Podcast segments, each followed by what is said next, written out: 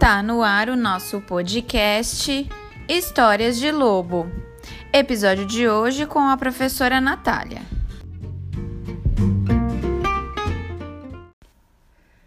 Chapeuzinho Redondo, escrito por Geoffrey de Penar, traduzido por Gilda de Aquino e publicado pela Brink Book.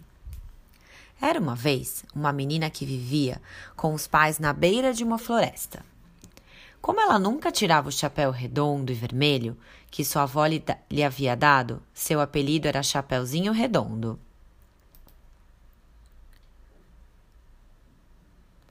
Um dia, sua mãe disse: Hoje é o aniversário da vovó.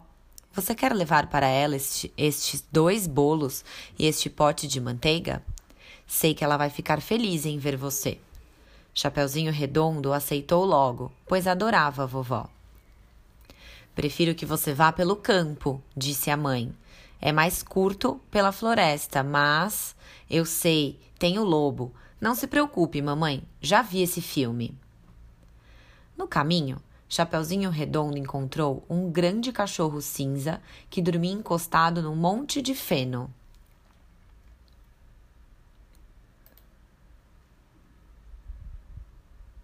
Ela não resistiu. Tirou sua corneta do bolso e. O animal acordou com um salto, completamente aterrorizado. O que? O que é? O que é isso? Ahá! Olha a cara do cachorro. Eu sei. Tudo bem. Não foi legal tocar a corneta, mas não pude resistir. Pegue um bolo para você me perdoar. Eu, eu, eu não sou um cachorro. Eu, eu, eu sou o lobo. E eu, eu. Tudo bem. Mas você não é o lobo. O lobo vive na floresta e é muito mal. E você, olhe só, com essa cara de bonzinho. Mas é verdade. Eu, eu, eu sou o lobo. Tudo bem. Nos seus sonhos, talvez. Bem, a vovó me aguarda. Eu tenho de ir. Está vendo a fumaça? É ali mesmo, mas por causa do lobo, tenho de contornar a floresta. Adeus, cachorro! O lobo, pois era ele mesmo, recuperou o fôlego. Que pestinha! Ai, meu pobre coração! Mas ela vai ver só, cara de bonzinho. Vou enfiar este bolo na goela dela e depois comê-la. E o lobo saiu correndo para a casa da vovó. Foi direto pela floresta sem olhar nem para a direita nem para a esquerda. E a casa estava bem ali. Só falta atravessar essa estrada e. Bang! Um carro atropelou o lobo. Era justamente a vovó, que voltava do supermercado. Oh céus, que horror! O pobre cão apareceu de repente. Não pude evitar. Que bom, ele não está morto. Rápido, para a cama, vou chamar o veterinário. Neste momento, Chapeuzinho Redondo chegou à casa da vovó.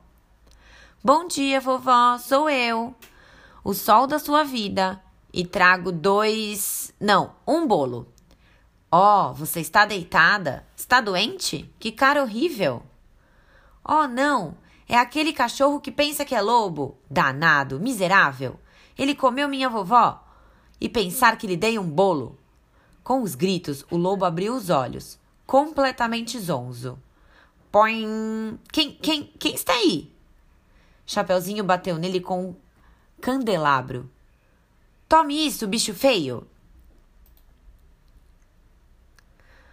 Vovó, está me ouvindo? Vovó, vou tirar você daí. E lá foi ela ligar para a polícia. Oh céus, ele morreu! exclamou a vovó ao chegar com o veterinário. Eu não entendo. O pobre cachorro ainda respirava quando fui buscar o senhor. Oh, vovó, você está viva! Eu achei que o cachorro tinha devorado você. Eu queria salvá-la e agora ele está morto. É minha culpa. Calma, calma, disse o veterinário. Este animal, que, diga-se de passagem, não é um cão, mas sim um lobo enorme, não está morto. Vou cuidar dele, mas preciso de muita calma. O veterinário conseguiu salvar o lobo, que ficou se recuperando na casa da vovó. Depois disso, ele teve de admitir: sua reputação de lobo mal estava arruinada. Então, passou o resto da vida com a velha senhora. Quanto a Chapeuzinho Redondo, marcada para sempre por essa aventura, tornou-se uma veterinária de fama mundial.